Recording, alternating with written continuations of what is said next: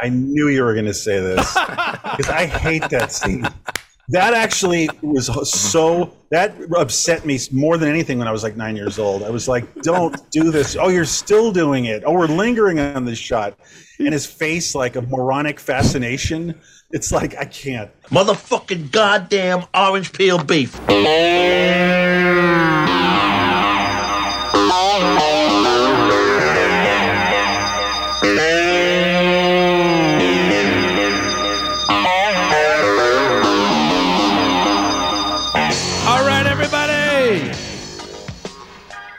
Welcome to One Fucking Hour. I am Evan Husney.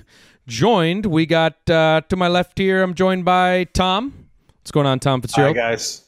Uh, greetings from underlit land over here. Uh, I know. my uh, my cheap my cheap light broke, so I'm gonna be a little uh, like looking like there's a, uh, a, a um, like a light in the back of a car that's lighting me. yeah, you look like, like, annoying uh, orange. Yeah, Yeah, it looks like yeah, you're like on emergency override mode or something. Uh, you know, Right. happening. Yeah, yeah, yeah. Red alert over I'll here. switch So, to auxiliary power. yeah, yeah. yeah. I'm on Self-destruct auxiliary mode. power. Yeah, like Yeah, self T minus uh, 59 minutes. So All right. Uh, we also got over to my right. We got Marcus Herring. What's going on, Marcus? Welcome back. What's up? I'm noticing I'm a little under like lit from underneath now. I'm going for that kind Yeah. of like spooky vibes, I guess. Yeah. Well, Halloween leftovers. and you're not in Oh. the sauna anymore, or wherever you were. before. yeah, that's true. Yeah, they let me out. For, yeah. They let me out. cool. Um, well, this Like is one um, once one hour a week. well. I just wanted to. I, I just wanted to say uh, thanks everybody for checking out last uh, our last episode, which was our top ten uh, obscure slash deep cut horror film recommendations. That was a lot of fun. Uh, we got a lot of guys. We got a lot of amazing feedback on that. I think people want to see us do more top ten lists. I had a blast. I thought it was uh, it was fun, and so I think we'll definitely uh, do more of those in the future. But guys, I'm Yep. really excited that we are stepping outside of the horror genre, even though there's some horrific elements in tonight's movie. But No. uh, it, well, sure, but it feels like I, I've lost complete track uh, of the day, but pre-horror because it feels Yeah. like we did horror before that, like we did Pin and stuff. You know what I mean? So I'm forgetting, Maniac. yeah. Yeah, and I'm forgetting like a I know my, my neck beard started to grow in for reals. You Yeah. know, we did so many horror you go. movies. Yeah. Yeah, Yeah. So um, it's nice to step out of that genre and do something a little different, getting back to Mm-hmm. I our think we're roots. getting. I was just going to say because our roots being the first episode we did was Deliverance, and Right. what I mean by that is like uh, we didn't have any plan for this show, but it, we wound up usually saying. Let's just like hit up classics, you know, like these big films that a lot of people love and that we love and are enthusiastic about, but it's our take on them. So we would do like Deliverance and uh, yeah. you know, Superfly, you know. so we're back to ge- gems and classics. Yes. of yeah. So we're definitely hitting up uh, a big title. It's a big- Yeah, we are returning to the AFI Top 100 list for tonight's movie. uh, TCM, we're TCM sponsored now, right? We're Yeah. gonna try to do all 100. yeah. yeah, TCM is uh, Ben Mankiewicz is going to come on next week. You know, we're going to do. Uh, Yeah. We're going to Peter- do. Um, Peter Bogdanovich's Uh, corpse will be on next week. Yeah, Yeah. exactly. Uh, we we uh, either will we either teeter between TCM or Tubi. I think we're somewhere Teeter. in between. Um, but here we go. Uh, tonight's episode is episode 47 of the show. We're about to embark on one fucking hour on one flew over the cuckoo's nest. Our first one title, guys. By the way, um, so uh, very excited. Uh, of course, this is the show where we talk about one movie for one fucking hour, and it's one flew over the cuckoo's nest. So let's. Uh, shall we start that clock, that's guys? is that three? That's I don't, I'm not good at math. That's three ones. Yeah, exactly. Okay. All right, I'm starting the clock. Bang. All right, there we go. Um, a little bit of backstory. Not much is really required for this movie because it's so acclaimed. Um, but just why the hell not? 1975's One Flew Over the Cuckoo's Nest is Milos Forman's second film in America, guys, and it is an adaptation of Ken Kesey's novel of the same name. And it is about all right. To avoid going to prison, Randle McMurphy, a criminal played by Jack Nicholson, makes himself seem insane, so he is sent to serve his time in a mental institution instead. He mingles with the patients, who, like him, are kept in line by the discipline of head nurse Ratched, portrayed by Louise Fletcher, also, guys, recent RIP. Uh, another reason I think we are looking at this movie. Um, Gradually, McMurphy stands up against the absurd prison like rules and leads his fellow inmates with him in his rebellion, but he is punished by electroconvulsive therapy. Uh, and after the suicide of a young patient makes him revolt, and he undergoes a lobotomy after having trying to strangle the nurse in one of cinema's darkest, craziest moments ever. So, guys, One Flew of the Cuckoo's Nest. Uh, I saw this movie. I think my dad showed me this movie. I think we rented it on VHS from Mr. Movies. Shout out to Mr. Movies in suburban Minnesota. and uh, it's one of the early formative uh, cinematic moments I remember, like seeing a real movie, a movie Oh, that shit. Packed Yeah, a huge punch. He showed me 2001. He showed me One Flew the Cuckoo's Nest. He showed me Little Big Man, another uh, LOL. Oh wow, Uh, that's a dusty old boomer title. Wow, It is. That is the most boomer film of all time. I that's so deep cut. It kind of is. Yeah. it is, yeah. Uh, but this movie, um, I, I actually remember me and my brother watching for the first time when we rented it from Mr. Movies, and uh, absolutely blew me away. Um, not only just Jack Nicholson's performance, but the movie, you know, is so uh, charismatic and it's it's fun. Like you were saying before we started recording, the movie is fun up until a point, and then it takes an incredibly dark and Jesus. disturbing uh, plunge into the void. Um, but I was just curious, you know, maybe Tom, do you have any formative memories around seeing this film? I mean, it's it, it is one of a kind, in, in my opinion. Absolutely, I saw it. Uh, you know, it's a very it's it's one of those titles you know that you hear about even before you've seen it. And I was a little kid, and it was just you know, it was it's a very TV movie. you know what I mean? Like like Sure. regular classic three channel TV, and then like TBS, it probably plays every other day, that kind of thing. You know. But I saw it. I think I saw it like on the Sunday night ABC movie, and so it was a little edited.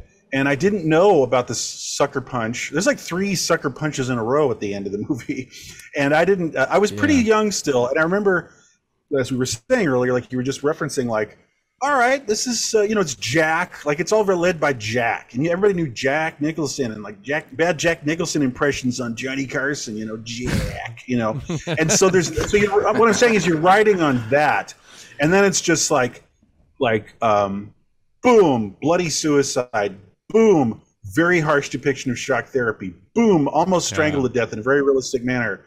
And then, and then the, the, I guess a positive note is, you know, uh, Chief winds up, you know, busting out in that gorgeous Beautiful. ending. And one of my, that's a, that's an ending That is to be envied. So It anyway, is. I'm just saying that it, it, it I was kind of like, it was kind of making sense as like this is a pretty fun Jack Nicholson movie, and then it like punched me in the stomach, and then I've seen it like a million times. I never saw it in theater, but uh, yeah, Yeah. TV helps, a and it feels like you just.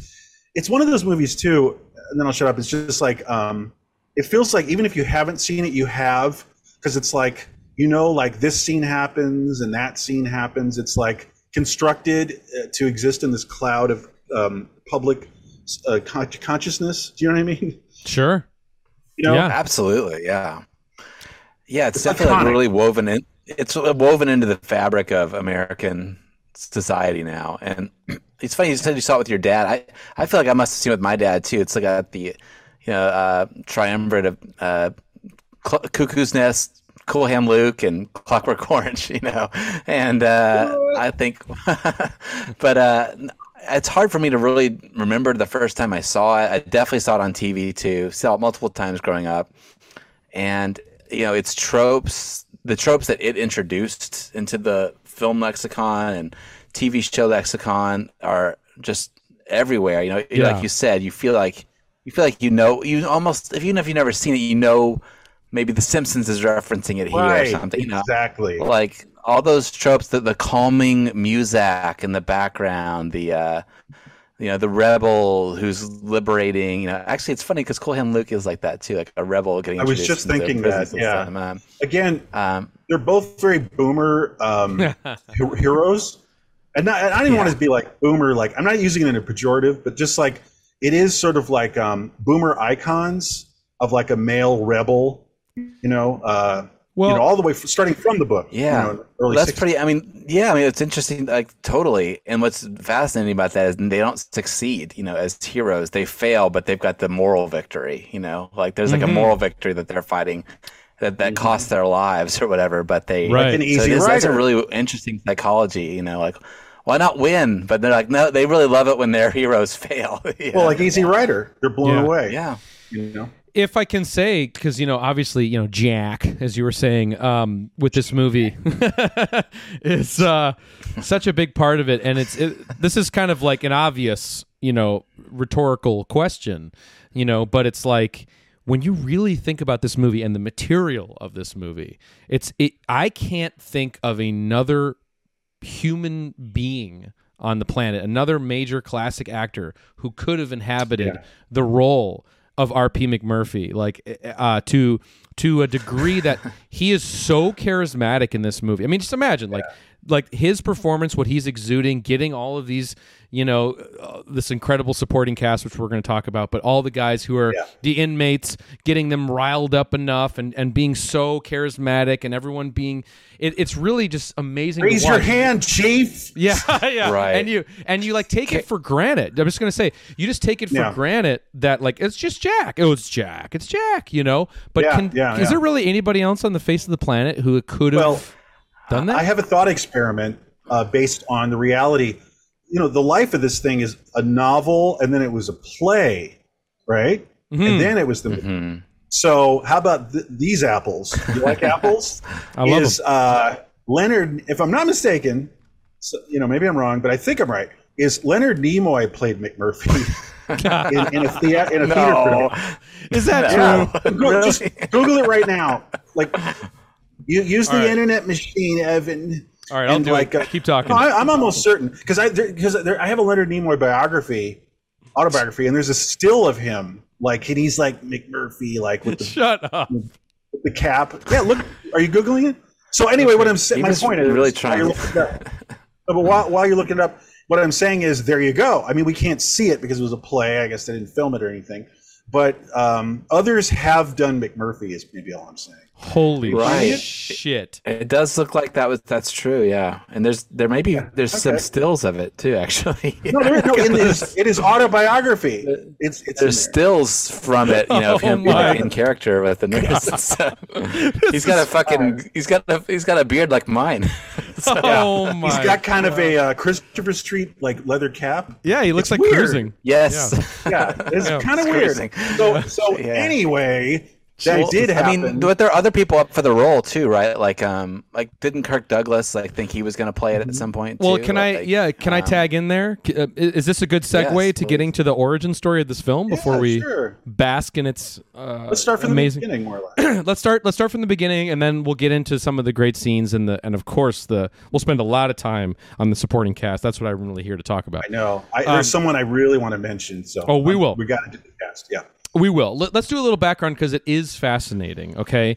So, what's interesting is that, yeah, this movie as a film starts ground zero with Kirk Douglas. Okay. So, he acquired the rights to the novel back in galley form. So, before it was even actually published, he got a galley of this book and uh, back in the 60s and wanted to turn it Like, into like no, like 62 or something. 62. Yeah. Like so, imagine. the 60s really even happened. Wow. So, um, so, so, so imagine like he's coming off of what Spartacus and like wants to, you Yeah. know, do the, make this movie. Um, that's wild. That's wild. So, so 'Cause he was young enough to have gotten away with it by like Totally. 1963. Totally. And so his dream for it was to have it sort of transposed into a play. And then he would portray R.P. McMurphy, and, and it would be a theatrical play. Then the play would be adapted uh, to a film. That was the long sort of thing. But he ran into all these roadblocks uh, from all the studios because they thought it was too depressing. You know, you didn't really see a movie like that, like a movie like One Flew Over the Cuckoo's Nest in 1962 or three. Again, anything it's like that. still so early. It's still just the early 60s, and Hollywood didn't touch anything that resembled that. That's yeah, like not surprised.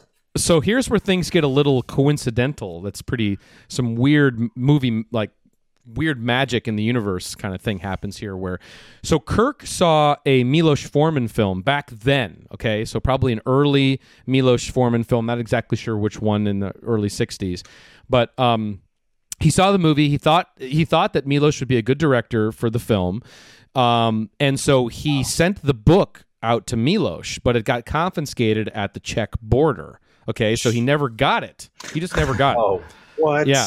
And so and then so then that was it. They never thought about it for 6 to 7 years.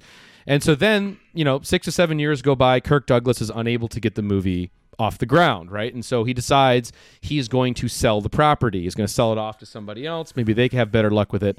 But his son, of course, Michael Douglas, uh, shout out to Michael Douglas, a star of our one fucking hour on Disclosure. If you haven't uh, Right. seen That's that, he's most famous for. that's what he's disclosure. known for. He's, he's the disclosure guy. everybody. check that out in the archives. Um, Yeah. But anyway, six to seven years later, Michael Douglas said, "Hey, Dad, give me one more chance with the movie." And so, um, so, so he he had, and so he was going to lead the charge to get it financed, Michael Douglas, and so he randomly sees Milos Forman's Fireman's Ball because it had come out around that time. And then he thought Milos should be a good director for the movie, so he sent a copy of the of the script to Milos, not knowing that his dad wanted Milos originally. So this was just like one of these things that was meant to be. Okay, they both independently thought of Forman. That's cray. isn't that Wow. insane? So That's just a- well, that has to be related. That that's got to be related, right? I mean, the Douglases, hmm. they probably talked. No, this is a this is a Can, I- Milos. can I mention Milos- this is the About Milos Forman. sure he was he was like a popular you know art house guy back then, right? Like Border- I don't know about in '62 uh, Fireman's though. Ball was like a kind of a hit though. Yeah. Not That is not all- in '62 though. When like because because that's what I'm saying. Kirk saw thought saw a movie in '62, thought he'd be a good. He saw an fit for it. early Forman. Yeah. not yeah. Fireman's Ball. Right. Yeah, that's Like what we're saying. here. Peter or something. This is this is Oh, weird. Interesting.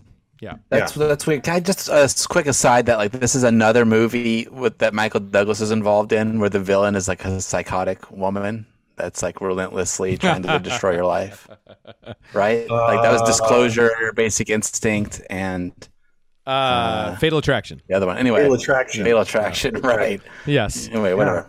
That There's that is something that a there's a there, there's a theme there. Um so anyway, and then we should talk a little bit about Ken Kesey, who is the author of the source material. Do that. yeah. because this is really interesting too. I mean, this is uh, his background. Uh, you know, he he worked shifts in a mental hospital, so he he was working, you know, there, and that's where the a lot of the inspiration from this came. And then allegedly, according to him, uh, he participated in MK Ultra. I don't know if you guys know that, um, which of course Totally is the that. yeah, which is the CIA program that you know tested a wide range of hallucinogens and uh, and amphetamines, and and and it's around that time when he was taking all these drugs, testing all these crazy ass drugs. He was also working as an orderly um, in the psychiatric hospital, and that's where kind of the idea for this came uh, for for this story. And he saw how patients were being treated. He saw that you know he saw straitjackets, he saw the electroshock therapy, and he's like, "What the fuck? Why are we treating people like this? You know what what why is this like prison conditions? You know?"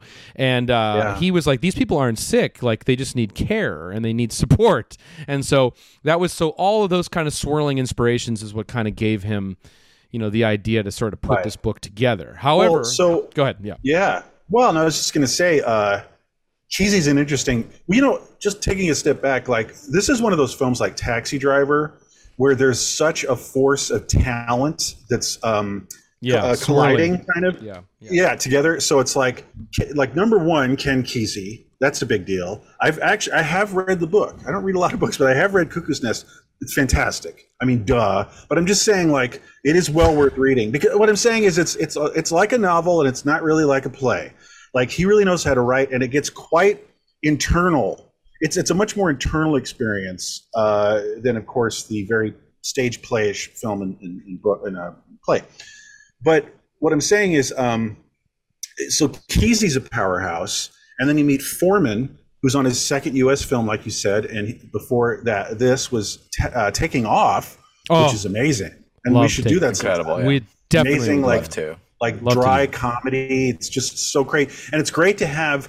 Uh, like a foreigner looking at the United States, and that's happening again with Cuckoo's Nest. But then, of course, like we Absolutely. say, there's Jack. You know, so but but the, I guess what I'm saying is let's spend a minute on Kesey here. Is my point.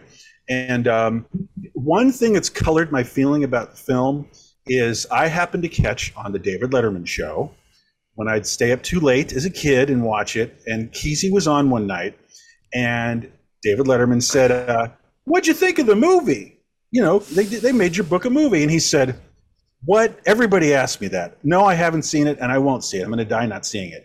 And he says, And I said, I swear to God, I will never see your cheesy piece of stuff in my life. I swear to God, I won't see it. And so when it opened, it premiered in my hometown.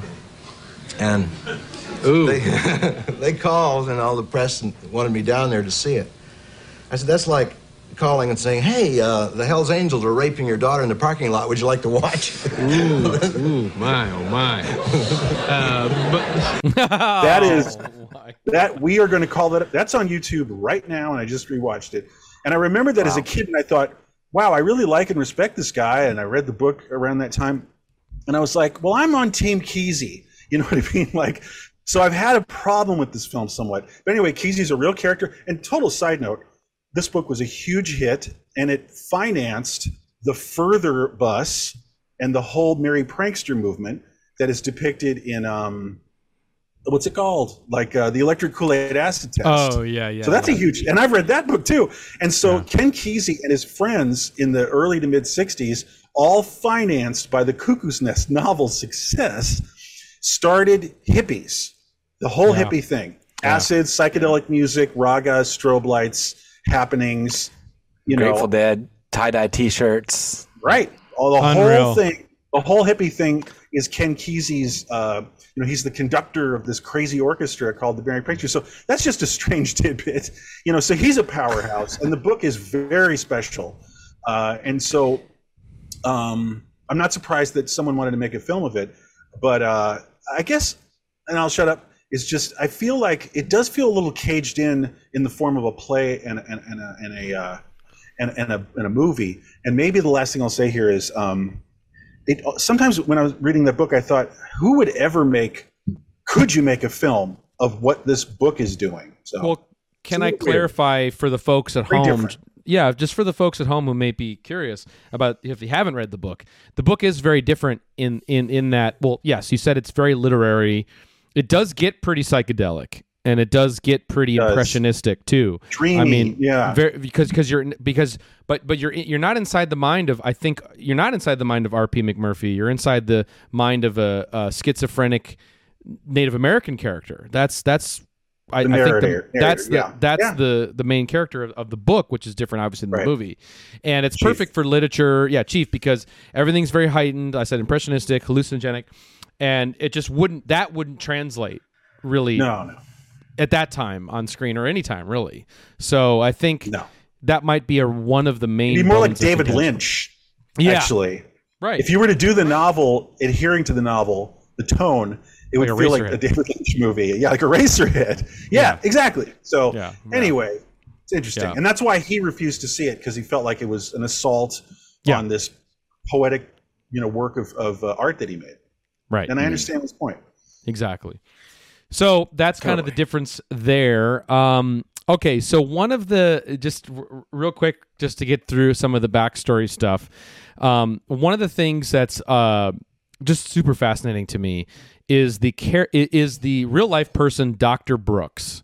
Okay, so Doctor Brooks was the real life. Um, I guess I don't know what you call him, but he was the main doctor that was that, that was at the head of the hospital that they used as the location in the film. Okay, Milos likes to work in practical locations, and many hospitals turned him down to shoot this film in because of the way that it was going to portray not only the staff but also patients and just the whole sort of whole- process. Yeah. This The is whole- Oregon, right? Yes, it was shot in Oregon. So there was one hospital in Oregon run by this Dr. Brooks who it was I think outside of Salem, Oregon or around there or something. He welcomed them in because and this is amazing. He was quite progressive I I, I hear. He's also in the film. He plays the Oh. doctor. He plays the doctor that uh out of here. yeah, no, no. He plays the he's not an actor. He plays the doctor that Jack Nicholson talks to when he first arrives. When he says, Like he's like, uh, how much was that uh, trout Yes. partner. You know, exactly. that's Jack's talking. Oh, wow. Okay. Exactly. So that's Mr. That's Dr. Brooks. So Dr. Brooks, um, but he, you know, as I said, very progressive. He welcomed them in because he thought Hollywood coming to the hospital could be extremely therapeutic for the patients. Okay, and um, and he also uh, wanted to serve as the tech supervisor or tech advisor on the film. And he actually looked over the entire script, changed dialogue to reflect um, real terminology. f- You know, helping the medical professionals sound more real and lifelike and more accurate. Can I like ask that. a question? Um, just because this is pinpointing exactly what you're getting at. Um, I've been confused over the years. Like when I first saw it, when is it set? Oh. Early '60s, right? I, I it's not- actually, I don't. That probably makes sense. Yeah, that that makes sense. to Because me. I'm so, not sure though. I guess so. I guess what I'm saying is that terminology changes, obviously. So it's not a reflection of 1975 psychiatric hospitals, but like 1962. I'm assuming, right? And I'm so he would have enough, and he Yeah. would have enough understanding by, I'm sure, decades of being in the institution of Yes. going like, this is a reflection of like because things changed from 62 to 75, somewhat at least. I'm sure. So he probably had some idea to, um, you know, to have a more antiquated depiction. Yeah, I mean the the pants aren't aren't bell bottoms, right? So it's probably not the '70s. To your point, you know. yeah, and he's But also, very. I mean, go ahead. oh, go ahead. I was just gonna say, sorry, there's a delay in our recording, so it's always like you go, you go, you go. Um, the I, I was just gonna say that like he he he was um, you know, Dr. Brooks, he as Dr. Brooks was sensitive to you know uh, the the depiction of these o- older, antiquated, more you know uh, styles of quote unquote you know treatment you know for these uh, patients these types of patients so um, he, he was like one of the reasons he he um, he actually allowed it to happen is because he's like like at first he was like i don't know if i want to be a part of this because it's going to show those awful sides of what this sort of you know process is like but he's like well it's not a documentary this is a you know narrative scripted film so when once he adjusted that sort of mindset towards what they were about to do he could get he could because it wasn't going to be a negative reflection on what they're doing in Salem Oregon you know um but if I can gentlemen It looks pretty negative to me, though. It looks like a real indictment of the institution. no no it does but not like you know but he was like it's not a documentary them coming in here documenting what I do So he's being You know. protective of the specific location. Okay. Yeah, yeah, exactly. Um, but this is the best part of this, okay? And I don't know if you know about this, but one of the things he negotiated, Dr. Brooks negotiated with the producers of the film, was that it was very important um, to him uh, that he uh, include the patients. The real patients at his real hospital in as many areas of the filmmaking process as possible. So he didn't. So Oh, behind and in front of the camera? Behind behind uh, the camera, mostly behind the camera, working in jobs in the electrical department, Oh, catering, shoot. everything. So the real patients of the hospital are working to make this movie happen, which has Dude. Like they're making cons. this like Jack Nicholson's jello yeah, in the background. That's Shit. insane. yeah. So Wow. That's So they're- crazy. Yeah. So it's it's amazing. And get this guys, 85 patients worked on this movie. Real patients worked on this film. No idea. What? um, as gaffers, electricians, caterers, um, and and it, it's amazing because uh, Milos actually reflects on this and um, said that at the beginning of production, he remembers this one guy, th- this one patient there who couldn't put three words together at the start of the production, but by the end of the whole process, he was ordering people around and like you know getting Wow. really really into it. There should have been a documentary about the making, It would have been amazing. uh, you know? Yeah. amazing. So so that to me just really stood out as like a holy shit, Yeah. you know, sort Wow. of Wow. thing with this with this film. Um and uh but what they learned as they were doing this is they learned that a lot of the patients this is the con side of it. A lot of the patients there were actually criminally insane. Okay? Oh, so so fun. So uh, they later discovered that the guy who's the most famous arsonist in all of Oregon, they gave the job in the electrical department, wiping down lamps with cans of kerosene and things like that. Of course. Um, there was also one guy who managed to who who tried to escape by climbing through a window, and he fell and injured himself. So it was pretty you know, quote unquote crazy uh, on set, you know, with all of the stuff going on. But it's just fascinating. Well, it's it's the a 70s. fascinating, It's the 70s. Wow. yeah, part of the Well, history of this Can film. I, uh, not to bog down on maybe another tangent here, but just uh, one of the revelations I had when I first saw the film, one of the upsetting moments when I saw this film, mind blowers, was that revelation when uh, you know Nicholson is looking around and he's realizing, like I was, I didn't know, and he didn't know that everyone here is voluntarily, Oh. you know, there. Now look, I'm I'm voluntary here. See, I'm not committed. I don't have to stay here. I mean, I can go home anytime I want. You can go home anytime you want. and uh, except him and like a couple, maybe like Michael Barron. So no, and so I was blown away. So it's funny that you would say that where a guy is quote unquote escaping, because they're all.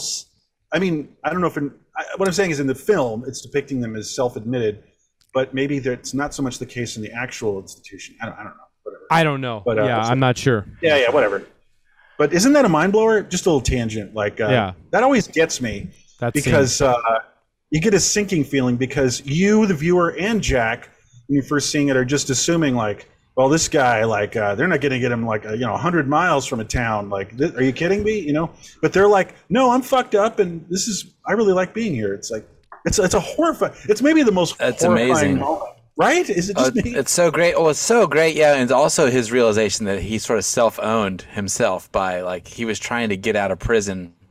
He's Oh, trying to get a cushy break from prison, but he ended up like basically signing himself up to stay in this mental institution forever. You know, like But I guess such a great. It's a double realization that, and everybody there who he thinks are crazy or what you know who he thinks whatever that they're all uh yeah yeah voluntary. It, it's nuts. Yeah, I, I, I don't know. That always got me because, um, well, he has a big uh, reaction to it, and it's just like uh, I think it's one of the um, I think it's one of the key moments in the film of what the film's trying to say and do. You know what I mean? Because it's not. It makes it much more complicated a depiction, and it's more of like a, a. It has a broader scope about like general insanity and mental illness in society, and and it's not isolating like, well, these hundred people are lock them up, throw away the key. They're bananas. It's just like no, they're like deeply wounded. They have a lot of mental problems. They need a lot of therapy. And then you could extrapolate that and go, well, they're basically just representations of society in general, and not so much these huge outlier, you know, maniacs. Right? You guys know what I'm saying? Right. Yeah. Yeah. I mean, he's trying to like, even though he he sees them as being more insane than him, but also because he sees them as having real more real problems than he does because he's faking it. Right. Yes. He's faking being crazy. Right. And but the, um and but he's also sees them as real people that he sees them as people, whereas the institution sees them as like insane or whatever. Right. So. Yeah. But his realization there is that like even though he sees himself as the most sane one, that he has just been committed to the hospital for the for the insane. So yeah, that is Yeah. it's a crazy moment. I, Well- there's something about the authenticity that just to, just to the point of the authenticity of the film. I'm not like it is a great movie and a great play, and I was sort of just looking into like uh, you know like other people's reactions, like Ebert's reaction to it specifically. You know he's going to come up. I vote but, you no. know, one of his Gotta He have an did Ebert like it. every episode. He did like it, um, but he had some problems with it, and I think one of them was just that you know that the um, the, the the issues of insanity and mental hospitals and stuff that that is a part of the film, but it's it's so reduced, you know, and that there there is a lot of like um, the the idea that they could just solve everyone's problems with therapy and pills. It's just it's it's very like reduced to the bare minimum, and all the people's all the characterizations are reduced to like a minimum, almost like a stock character or something. That's a good thing for for a play or for a film, you know, for you to feel the the emotion. But it, it makes it. He says it's so cartoonish in a way that it makes it less about like a mental institution, like properly. You know, more less of a criticism about prisons and institutions, even though that's part of it, and more of a, a, a criticism of like a rebel in society. You know, Yeah, that- or that- that's really what, more what it's about Right. than like. Well, that's I, what I was thought that was interesting. Yeah. I agree with him in a way. It's like, uh, in the sense that uh, I don't think this film is, you know, there's expose muckraking films like the the completely forgotten Brubaker with Robert Redford. Robert Redford, you know, like a big Hollywood liberal. Like these kind of guys make these films that you're talking about, Marcus, like that Ebert was, where it's like this is a scandal, you know, the China syndrome or something, you know, or like Silkwood. yeah, right. And like those are about like we gotta stop the corruption and stop the XYZ stuff.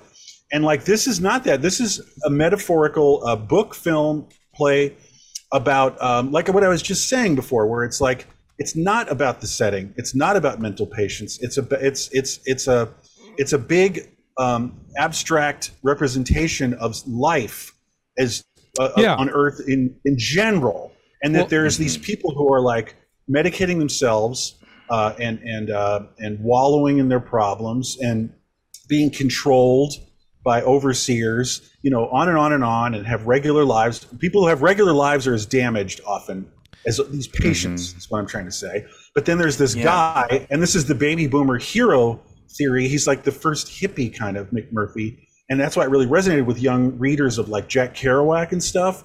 Where he's like, um, "Hey man, what if you go the other direction?" You know, and it's a little, it's a little corny for me because we've lived through so much of this. But it was very refreshing for again, literally baby boomers in a very conformist 50s coming out and going, hey man, what if we walk backwards and against traffic? You know, and like just in a general sense. So it's not really about the mental health institutions. I gotta right, tag in. right. What do you guys think? Oh, okay. Well, I just wanted quickly about the beat. This the Cassady. You know, he was like Kesey was friends with Neal Cassady Yeah, and stuff. He right. would- did view himself as like a conduit between the beat generation and like and the hippie generation. He literally was that. But it's like instead of being like someone that like re, re, you know withdraws from society, it's like why don't you put this like freak, this like rebel in society to mess things up? Let's like, stir the pot. You know, let's take the the beat out of obscurity and drop them into society and see how that stirs things up, and that could be a and real drop the McMurphy, change. drop the McMurphy icon into a conformist, mentally ill, quietly, desperately dying inside society. And that's Yeah. one Yes. for the you know? Yeah, Sorry. I, I, I, it's okay. I, I just wanted to respond to kind of what you guys were, yeah, all of this. Um, you know, uh, with because w- where like you you see sort of an honest depiction of a mental institution for the criminally insane. You know, like with Titicut Follies or something. This is not that at all. You know. Yeah, right. yeah, it, it's not. It's not that. This is th- this, in, even in in in Milosh's words, you know, is a story. Yes, about a rebel, a, a hero who questions authority, a, a power, and he becomes that hero. He becomes that that sort of you know folklore hero.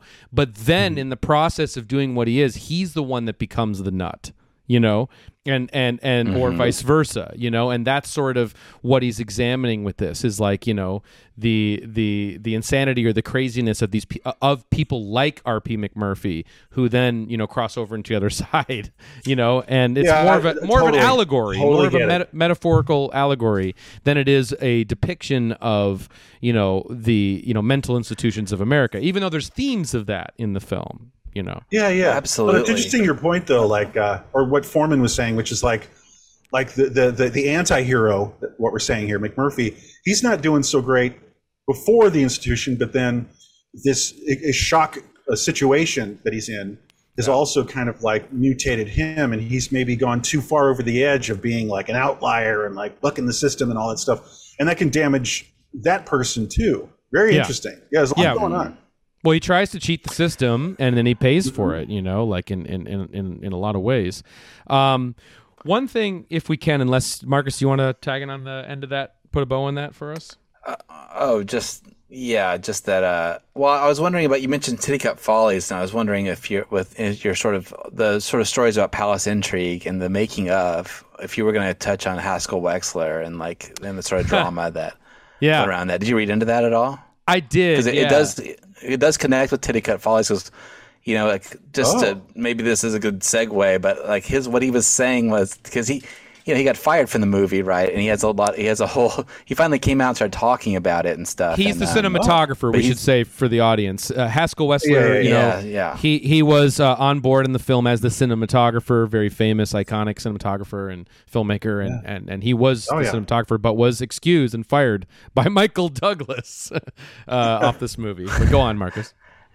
He basically shot the whole thing except for two minutes. He says, you know, and then Bill Butler, who's also a acclaimed cinematographer, did like Jaws, you know, in Grease, uh, stepped in, and they both had the Academy Award for it. But what he was saying was that, um, you know, that he he clashed early on with Milos, who was like who he thought had the wrong take on it, right? He was saying that Oh. Milos was actually showing the crew Titicut Follies, and so and then the first few days of Oh. shooting that it was a lot heavier and look and like more depicted more like 19th century style mental institutions Right. and stuff, and that there was a big clash. Evan, do you want to? I don't know. I don't want to steal if you if you read into this too, but he was saying that he, he clashed with the um that Milos had like a showdown with the production designer on set, like that was like like he was like, "Are you really gonna make this like do this the wrong way?" You know, and they had this big argument in front of the crew and stuff, and that sort of caused like a rift with um a problem with Milos, like and the rest of the crew that they lost kind of faith in him in the middle of the of this production. Yeah. This Yeah. Is, my- this is from Haskell, who's a little butthurt about being fired from the movie, Right. right? Yeah, yeah, yeah. I mean, I all I know is M- Milos's side, which you know he he he sums up in a very Milos sort of way, where he basically said, you know, a uh, cinematographer's ideal movie is to make a movie without actors, you know, and it's and there's no actors, you know, and then and then a Now, this is the then- man who made Man on the Moon, by the way. Okay, hang on. So I, I, Milos has some some pluses and some minuses. I got to get the other side of his Yeah. quote though, and then he goes, oh, "But sorry. but for a director, the the uh, you know the the the best way to make a film is without a camera. You know, it's just with the actors. You know, so he basically." says they can never truly be happy. And um and uh, but a lot of other people basically said that uh, Milos was you know very he was early on in his career and he wasn't as experienced in dealing with you know an American cinematographer making films more of a Hollywood Hollywood sort of way and you know he was you know doing things his own way and I mean if you look at Taking Off it's much more obtuse than One Flew Over the well, Cuckoo's well, Nest that's is. not that's not a Hollywood movie. You know, No. that's a weird independent film. So Yeah. that's a good point. I never thought of that. Yeah. That's his Yeah. first Hollywood film. Uh, Yes. performance. Yeah. Uh, Cuckoo's Nest. That's interesting. So of course he would. And. Haskell Wexler was a director too, you know, so like he was Mm-hmm. like, um, right you know, The I, I think yeah. that they would that there was some like speculation early on that that might happen. That he, and then he was saying that he actually didn't have faith in him because he thought that a foreigner wouldn't have wouldn't understand the intricacies of America, which I think is wrong, you know. But but um, but um, we, we've dealt with that with Stroszek and uh, Herzog. Mm-hmm.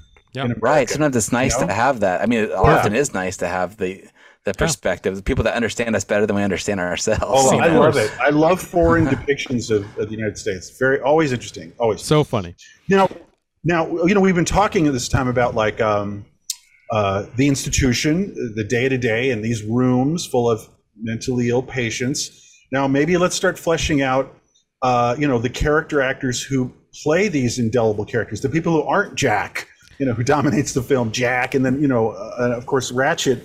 The incredible cast of it's my favorite players. part about Let's- the movie Let's It's do favorite it. Let's go my- through it.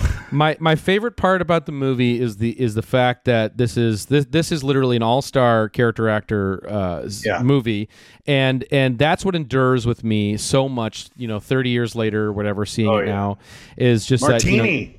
Mr. fucking Martini. Okay, let me just tell you about Mr. Martini. It's the Uh, all before they were all star all star cast. You know. Yes. I love those Yeah. type. Yeah. yes, There were a Yes. lot of them were this got them uh, you know on the radar of Hollywood and they they had careers. Yeah. Even Michael Berryman, you know. Okay, you want to start there, so go ahead. I do. I'm going to start with Michael Michael Berryman and Vincent Schiavelli in the same movie. Berryman, Unreal. who is the for everyone. He's the teacher in Fast Times. You know. yeah, and he has Uh, the droopy very- face. Yeah, he's droop, very incredibly tall, droopy face guy. But uh, okay, well, all right, well, whatever. We'll start with Michael Berryman, and I want to start because his existence, his mere presence, standing, is a joke. It, like a joke plays off it because it's when Jack's going around saying like "Raise your hand for the World Series," and he just looks at Michael Berryman, who's just staring into the air, and just goes. I'm not even getting like you know he doesn't even say anything. Jack's just like That's the "Ah, best. That's like not that guy and it's like classic. holy shit and when i first saw it as a kid i was like yeah who is that guy like and i thought when i saw berryman for the first time i thought oh well they got someone who's you know uh, part of the institution he's that's not an actor but then he's fucking in hills have eyes you know like a year later and he's a famous uh, character actor michael fucking berryman is in this film and his presence is i don't know i'll just say it's indelible It's his first like- big role You know, He- he's like Touch me. chained up. He's like chained up to that like that that wall. Like he's almost like crucified on that wall when they first see him. Th- Yeah. There's a weird like uh, deleted scene where he's chained up there and he's like you're- he's peeing. Yeah, and um and Jack's like get him off the wall. I'm like I I don't think I dreamed it, but I swear I think got that to see there's a that. I deleted hope you scene where did. He's like he's chained up Yeah, I hope against the you did wall in dream that that. kind of Christ pose, and he's peeing, and Jack's like, you know, get to the bathroom or whatever, like look at in him. a stretch. That's very crazy. All right, I'm so on that. Michael Berryman, uh, Michael Berryman, in uh, two seconds, I, I'll indulge this. Sorry, is uh, I saw a Q and A with Berryman years ago, and he was saying that uh, he almost had a brush with Hollywood three years before because he said that um, he was waiting in line to get ice cream at Venice Beach. You know, Michael Berryman getting some ice cream, and uh, Steven Spielberg walks by and goes, "Excuse me, you should get an agent." You should be in the pictures, you know, because he thought he was a striking he cut a striking figure. It's Michael Berryman, you know. And I don't think Berryman even considered being in Hollywood. He was just like, I'm a guy. I got this, you know, affliction. What are you going to do? And uh, and so he said that was the first time he he had Hollywood knocking on his door, and uh, it indirectly led maybe to Cuckoo's Nest. I think because it got him thinking. Mm. His encounter with Spielberg got him thinking, like maybe I should be in the pictures. So number one on our list, Michael. Michael Berryman. Berryman. Michael Berryman. Yeah, and and I want to just contextualize too that this before we get into the other character actors, this movie does a tremendous job. Just to talk about one scene in particular, that that first sort of group therapy session, you know, Yeah. where that where that guy Harding, you know, is is talking about his oh, wife, Harding. And and and Harding is Harding, you? I, I'm a Harding guy for sure. Yeah, Yeah. I'm Team To- Harding too. Yeah. T- to- total like there, there, there- there's something very Dan Clowes about this movie to me, and it Yeah, comes it comes it comes alive in that scene too, where you really you know you're seeing the, seeing everything through McMurphy's eyes, and and you're seeing these guys, these just these larger than life characters, and they're inhabiting these characters so well, um, each and every single one of them, and and you're really getting to know who they are and what their quirks are by this scene of Harding's wife and. Um, special shout out to my favorite uh, in uh, you know of this let's do bunch. it. Uh, I'm a fucking Mr. Cheswick guy all the way, Dude. because there are. elastic baby. He's Dude. sweet. Yeah. I have Mr. Cheswick days, guys. I have days. I have Mr. Cheswick days, Mr. Cheswick moments. Hey, You know, I want my. there's a little cigarettes! Cheswick in all of us. Yes, there is. Yeah. Yeah. That's yeah. why the movie. I think that's part he's of the, incredible. People do connect with the characters. Yeah. Well, he, he doesn't He's even great. seem like you know who's good. You know, I, I guess a shout out to whoever the hell did the casting. I don't know how Oh. this worked, but these face like there's the acting, Yeah. but just the faces. Ah, alone. Oh, the faces Sydney are Lassick's incredible. face. Well, Sydney Lassick's I- face is like seventy percent there. Like Yes. you go there just They looking at him. Yeah. But then his acting is oh, fucking yeah. on point. Well, one of the casting, though, I um, I know, like shout out to Fred Roos, you know, who was a producer on Godfather and a bunch of other movies, but he he uh, got Louise involved, you know, and I, I'm I'm assuming he got more, but like he is the guy that has the amazing casting track record. You know, the one off the top of my head is Outsiders, you know, where it's like again he picked fucking. You know, just baller a- actor after actor. You know, it's like it's just another movie that's just stacked with before they were famous Yeah. stars. So Fred in a slightly different way. Uh, you know, uh, from Well, you know, there's pinups and then there's uh, the freak show of uh, right, right. yeah, it's a little well different. let's well, well let's let, let's talk about Louise Fletcher just for a second. I mean, you know, obviously, obviously, uh, everything's been said about her and her performance. I mean, she won the Oscar for this, right? I mean, and um, and and and she also, you know, I mean, she played this role so well that she got so much heat, you know, outside in the real world, you know, where people basically assumed this is who she was in real life. Um, but it is a stroke of genius in, in in terms of the casting and the way that she is portraying this character because any and I agree with this is the the most dangerous evil uh like the most dangerous evil in a movie is somebody who believes they are doing good you know? And that's the scariest shit. And she she inhabits that so well in this.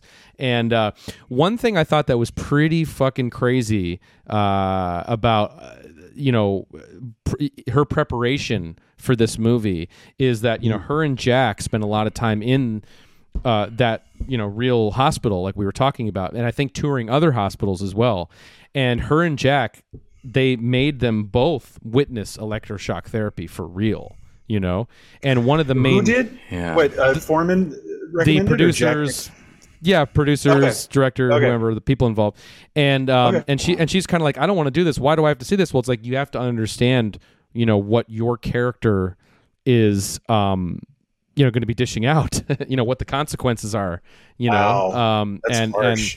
and and is harsh and but but i mean man like intense Yeah. man yeah It's incredible performance. It doesn't even seem like she's acting. I mean, that's the that's the real Well, mix can I just Like, say, just my only thing is, um, she, there's one great benefit of casting her in that there's no baggage. It's not like Faye Dunaway, meaning you've never seen her before. You know, when she broke out, she's an unknown actress, so she could live and embody Nurse Fletcher because you don't have any other context for her, and that was really helpful. I think. You know what I mean? Mhm. Maybe a typecast her though. hmm yeah oh, no. definitely. I I was watching her Oscar acceptance speech today, you know, and uh, it was pretty cool. Like she uh, she was like, Well, it looks like you all hated me so much that you've given me this award for it, and I'm loving every minute of it. And all I can say is I've, I've loved being hated by you. You you must really hate me to give me this award, and I'm so glad that you all hate me so much. You know, because they hate the Oh, character, right. Yeah, no, right. She's she's such a detestable character. And then Right. she says, uh, she's like, thanks her parents, but she does it all in sign language because I guess Mm-hmm. her her mom, both of her parents are deaf. You know, it's Oh, sort wow. a- Right. That's kind of a famous moment in the Oscars. And uh, what I just have one observation, just getting into the character for a second, is um, I've seen some criticism, I think, and this is my Pauline Kael reference of the episode, ladies and gentlemen. Pauline Kael, yeah, it's inevitable. Pauline Kael, liked the film, okay, she's a little wobbly on it, but one thing that got my mind thinking, and uh, you know, I don't always agree with Kael, and that's the point. It's like she's stimulating to my mind about a film I might love, and she has a different take on it. Like she didn't like The Shining. It was an interesting read. But she was saying that there's this kind of she didn't like the gross element of right from Kesey's book of this Oedipal mother, like well, not even Oedipal, but this mother hatred.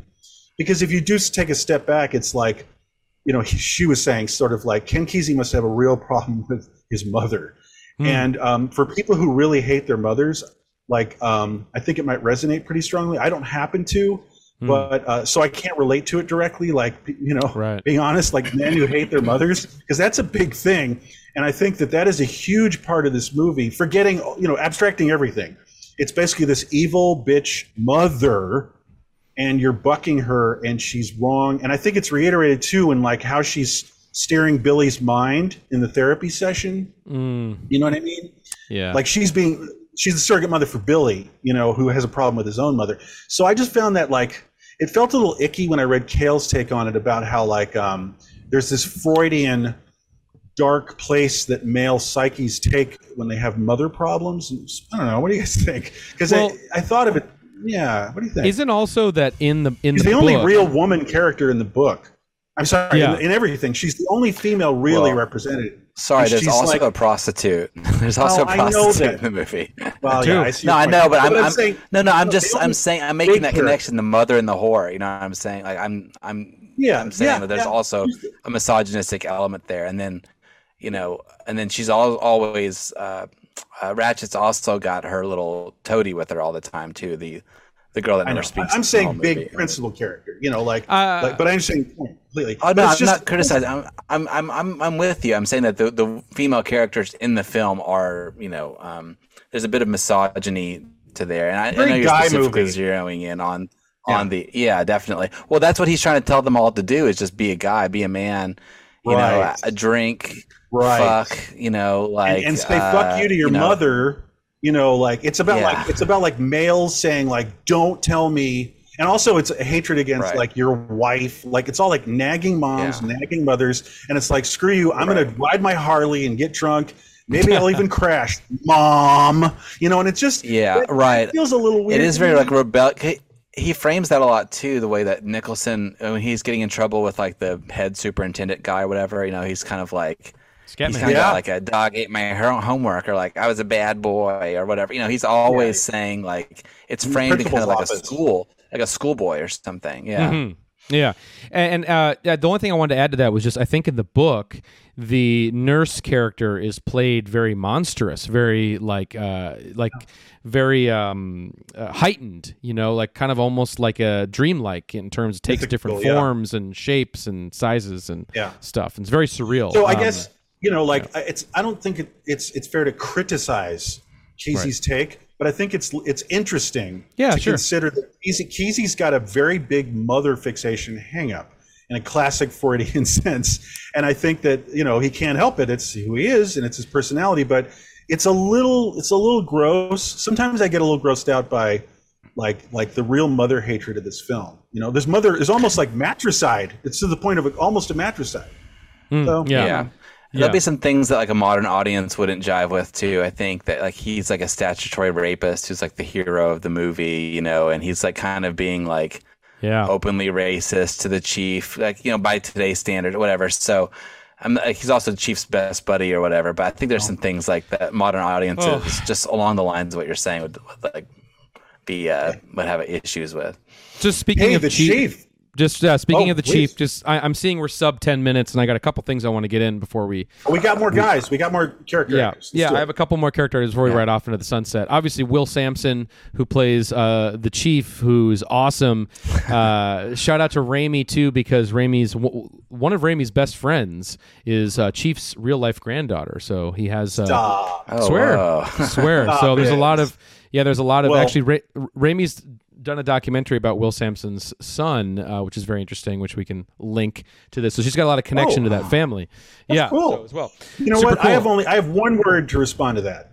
Okay. Juicy fruit. Uh Juicy fruit. Boy, you sly son of a bitch, Chief. Man, this movie this movie has some great fucking reveals in it. Like it has some great fruit. moments like like like when you were talking about when when Jack realizes that, you know, these people are here voluntarily. When you mm. realize that Dude. Chief is on the level Come on. That's movie. That's Hollywood It's magic. almost like a it's almost like a, a mystery, like a plot twist. It's you so know, good. like in a well written like thriller. It's like you know, Ah, it's like like because you don't see it coming. He didn't, and like that's the thing. You're taking the ride with with McMurphy, and like Yeah. and then like you and him are like juicy fruit. God damn it! So this whole time you were fully cogent. Yeah. You just decided like "Eh, I'm not going to fucking talk. I'll just push this broom around slowly, and everyone will leave me alone. And and and but he's the soul of the film. He is. Getting back, getting back to the incredible ending. That is any of the flaws I might feel for this film are are, are and Yes. there's another shout I wanted.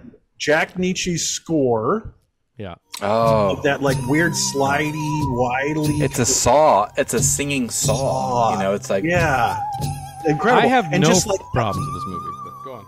no, I got you. Well, you know, um, None for me. it's the way it works. It, it fills you with such joy and elation watching The it. Those mo- those reveals, the the ending, the reveals, those moments fill you with. You're just in. It's it's just a great movie. Like you're just filled with joy and elation, and you're just I don't know. It just has a real magic where it can When kind I of pull think- you in, and it's like it's almost even hard to after- like get into the details of like why it works so well. We're just talking Right. about the backstory and great acting or whatever. It's the like, it's hard to. yeah. What is the mag- magic mixture that makes this movie? But for me, the ending, so well. the ending it does a magical job where we were talking about what a downer it is for a long time in the penultimate parts of the film. We're talking about, you know, almost matricide, bloody, torn up neck, death, suicide, and then McMurphy um, both getting hardcore, realistic looking shock therapy and being suffocated ultimately by by Chief. But that ending, it like So dark. it- it- it's like your, your soul goes no but the very ending is like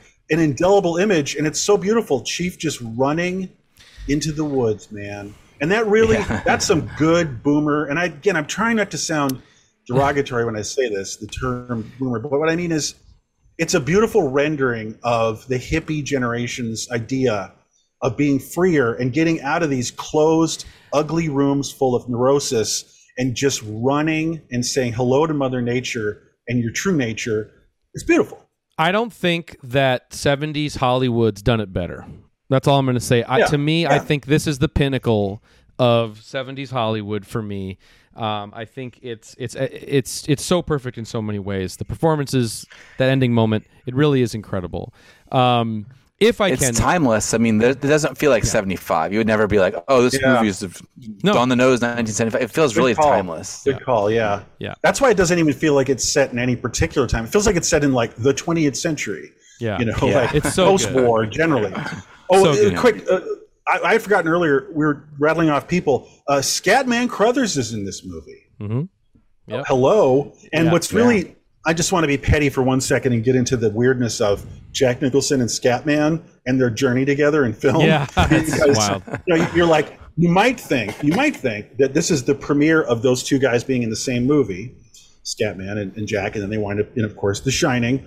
But they actually were both in um, The King of Marvin Gardens, which is the follow up to, um, it's a great movie, uh, the, the great follow up to uh, Five Easy Pieces, the Right. Bob Rafelson film. And uh, Scatman and Jack are in that too. And I've always wondered if I'm making this up, maybe it's not true, but I thought I've heard that um, Jack meets Scatman during Marvin Gardens and goes, "You're awesome," and they became like friends, friendly. And then he's like, "Oh, we're doing uh, you know Cuckoo's Nest. Oh, we got it. I, I know Scatman. I'm calling him. We're gonna do this." And then he's like uh, to Kubrick, he's like, "Scatman Crothers, dude. You know we got to get him. he's like my buddy. Like I don't know if you guys have heard anything about that. I th- I feel like they bonded. Uh, they just I they don't weren't know. coincidental in these films. Yeah. No. The one, the one thing I heard was that Shelley Duvall was up for the role of Can, or like considered for the role of Candy, so she would have been in this and um, Wow. The Shining. Wow. Interesting. Now it's getting weird. Um, That been- sorry, you guys are taking weird. it. Yeah, please. You guys are you guys are taking it in other directions. I just wanted to. I've been trying to put a bow on Will Sampson here for about five minutes. Oh, Uh, sorry. Yeah, sorry. I, I I just wanted to also say you know that he's very he's also equally fascinating too because you know he's not an actor and he was sort of his involvement in this movie was basically on a sighting. You know, someone saw him and was like, "Oh my God, this is the character of this Indian that we need in this movie." And he's actually a painter by trade. He's a very fascinating, um, you know, amazing, you know, person to dig into. Further Wait, reading sorry. Will Sampson. like a, a He's a painter. painter. He's a painter. Yeah. Yes, he's an artist. He's an artist. Yeah. So, um, yeah, fascinating, fascinating individual. Um, the one I want to get in, we've sort of talked about a little bit, but it ties into a few things I wanted to quickly get in before the hour's over, and I'm sure you're going to thank me. Is Vincent Schiavelli uh, is is is incredible in this movie? Obviously, one of the great faces of of film.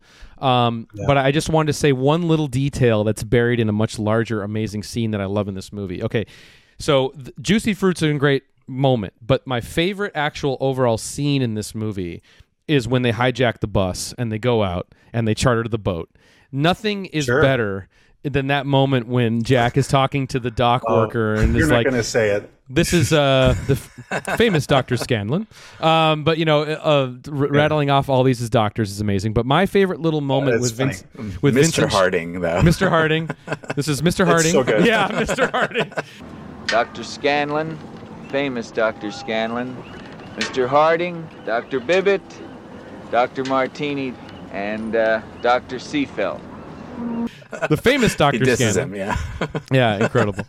Um, is when Vincent Schiavelli takes out the fish's eyeball. I knew you were going to say this because I hate that scene.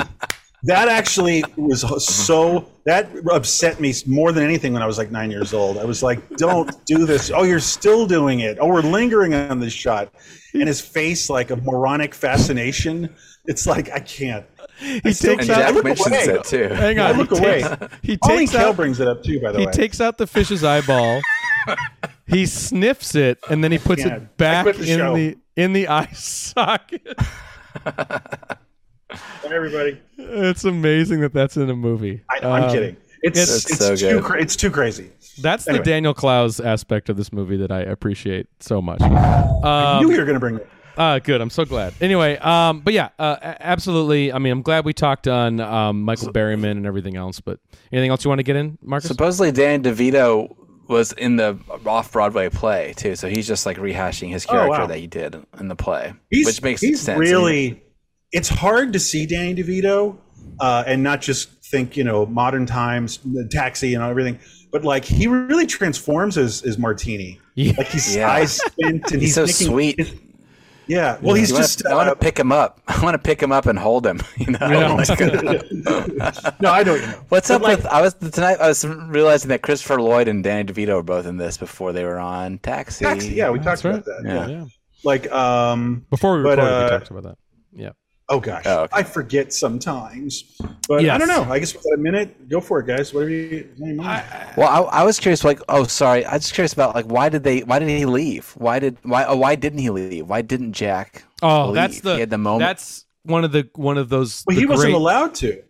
No, he no, fucked no, it up. At the, no, no. At the end, he was gonna Yeah. at the drunk night Oh, party. oh, yeah. oh, he's right, staring right. out the window, and then he's Forgot. like, he's supposed to leave, and he doesn't leave, and the next morning he wakes up on the floor. So He got too made a drunk and passed out. I, th- Yeah, I thought he just got stupid and sloppy. yeah. Like, oh shit, I I, drank. isn't one it too more of a decision about his fate or something? You know, it's like more I don't I thought he just was a lazy fuck I up think it's drunk I think and- it's a fail. I think it's a total fail. I think it's a uh, yeah, you know, like he is a loser He missed- and I think yeah. he missed. The, yeah, he's he's a loser. Yeah, he missed the bus because he like he missed the window. you know, his alarm clock broke. You know, yeah. yeah, that's my take on it. There's nothing Very more than sad. he just uh, he's a Very- sad sack. Very tragic and, forgot about it. and very frustrating, but yeah, I think that is what That ending, it really is just like like it's a punching, you know, a, a punching bag. You know, like you're like, oh my, Yeah. because I forgot about that, the missed opportunity that he had. Oh my god. yeah. You are really rooting for him when he's going after Ratched too. Yeah, Yeah. the power of this movie. Yeah. And we didn't even talk about Jack Nicholson, really. Not really. That's okay. People have talked That's about people have Everybody talked knows about that. Jack. Yeah. How many people talk about the fish in the eye? You know that it's that. You know that movie with the uh, with the hook in the Just eyeball. Evan and Pauline Kael. yeah, she, yeah. Pauline didn't like it. Anyway, I, I. I also didn't I also didn't get to talk about the guy in the wheelchair who comes up with his with his with his uh, cane and hits the punching bag. yes, that's a- that's a I great love him. Yeah, me too. Yeah. Uh, all right, that was my one cheat. Okay. All right, everybody. That was one.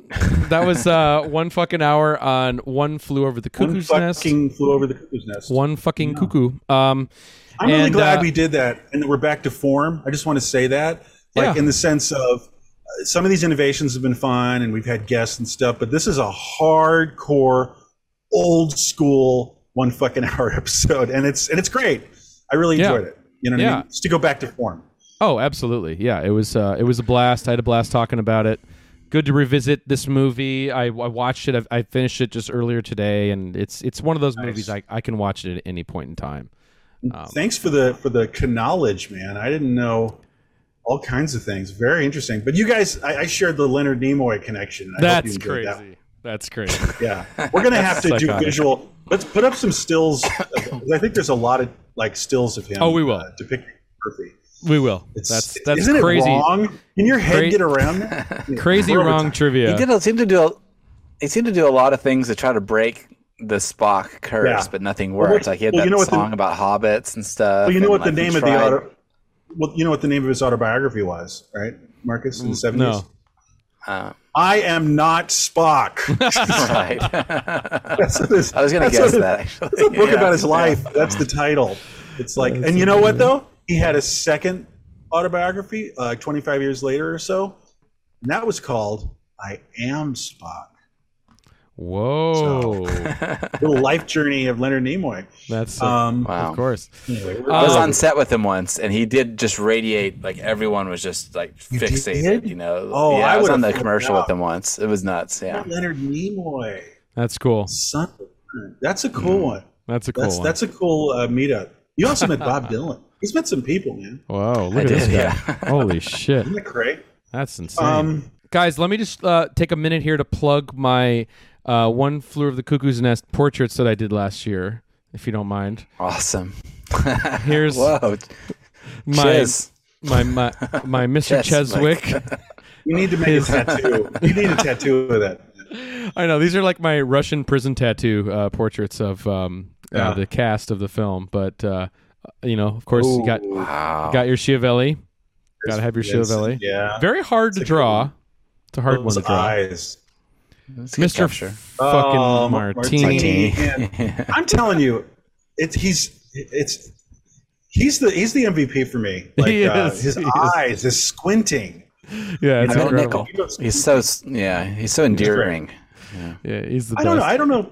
I, I don't agree with you on that one. We have a difference of opinion on that one. He's great too. And it's, Lloyd. it's Christopher fucking Lloyd, man. Yeah, unbelievable. So anyway, just want to thought think I'd plug those. That's awesome. Okay. You're selling them in the parking lot after the show, right? I am, yes. Ooh, th- th- they'd actually make great T-shirts if we ever wanted to uh, make some uh, Yeah. cuckoos No T-shirts. Berryman? Yeah. No No, Berryman? I, I should have done Berryman. I should have done. That's Berryman. next. You'll do that That's next. next. I will. I will. I got to work on some more. Mr. Harding. Mr. Harding. Mr. Harding. Well, All right. Uh, on onward and upward, guys. What's next week? let's do it let's um let's talk about next week uh getting back into it again back to back to the gems that we normally cover on this show we cover something that you know a major big film like one flew of the cuckoo's nest now let's talk about a real 70s gem here and this is definitely one of those so it's definitely a tom favorite as well too right I know Um, every second intimately. You could, I could do a trivia pursuit on the movie. I know every second, every Oh, word. get ready spray bottle time for next week Yeah, sorry. is gonna be one fucking hour on over the edge starring of course matt dillon what year is it tom 78 what is it 70, 79, buddy. It's 79. another. We're going back to the to the. Um, I call it the one fucking hour gulch of 1979 to 1982. oh yeah Like like our car, our car always winds up getting in that ditch. Like oh, uh, uh, uh, we're stuck in the ditch again. So here we go. Right. yeah of- course directed by jonathan kaplan uh you know who's done some interesting flicks i'm sure we'll talk about some of his other work Yeah, I, there's definitely, definitely. a couple i i definitely dig uh that we'll that we'll talk about so Yeah, that's, but that's cool. um, Good call. over the edge next week i'm very excited Uh, And then and then the next week's gonna be over the hedge, I think, right? yes oh, The, definitely. uh, Yeah, we'll do that. We'll Yeah. keep we'll keep this just theme over rolling. movies now. Yeah, over. well, then we should Ooh. do, I'm, st- I'm kind of bummed we're not over doing the it. rainbow for Thanksgiving. yeah. Yeah, I'm bummed that. that we're not Jason doing a. a I'm bummed that we're not doing two a movie with the word two in the title. You know, for the next one, and just go uh, in order. Caddyshack We did One 2? flew over the cuckoo's nest. And two. Caddyshack two done. All right, let's change the. Uh, let's change. The I'd do that.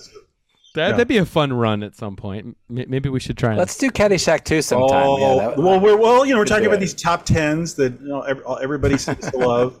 Uh, maybe we'll do uh, worst twos worst twos. or, or, be- Or no, the best terrible twos. twos. no, Terrible the terrible twos. terrible twos. Yeah, That's funny. That I, I good. Actually, yeah, I can't wait. I like sounds terrible good. twos. The Sting two. There's a there's a sequel to the Sting. yes. oh my god! All right, guys. Well, Anyway. let's wrap it up. Uh, uh, very excited to get back on track here. Wrap this up. One fucking hour on cuckoo. Let's wrap it up. Let's put the let's put the fish hook through the eyeball and finish this episode, right? Sniff that shit and stick it back in. Um, Yeah. All right, all right. We are we are uh, going to be doing one fucking hour on over the edge. Get your pre-watch in. Thank you everybody for tuning in, and remember to like, comment, and subscribe to the channel if you like it, and uh, tell your friends. Uh, we're starting to pick up some of that more steam, so definitely spread the good word. And um, peep peep. Don't forget to uh, spay and neuter your pets. Yes, and do that as well too. All right, everybody. Uh, we can't let you go, of course. And I'm very excited to what this is going to be. Uh, we can't leave you without your moment of zen. All right, everybody. Thank you and good night. Have a great rest of your week. Goodbye.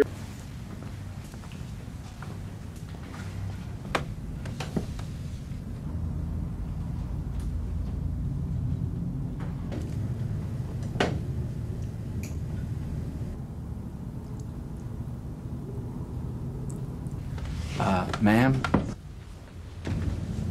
Sit down, Mr. McMurphy.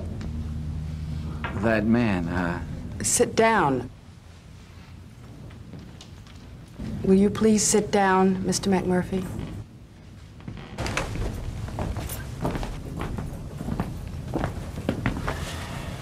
Motherfucking goddamn orange peel beef.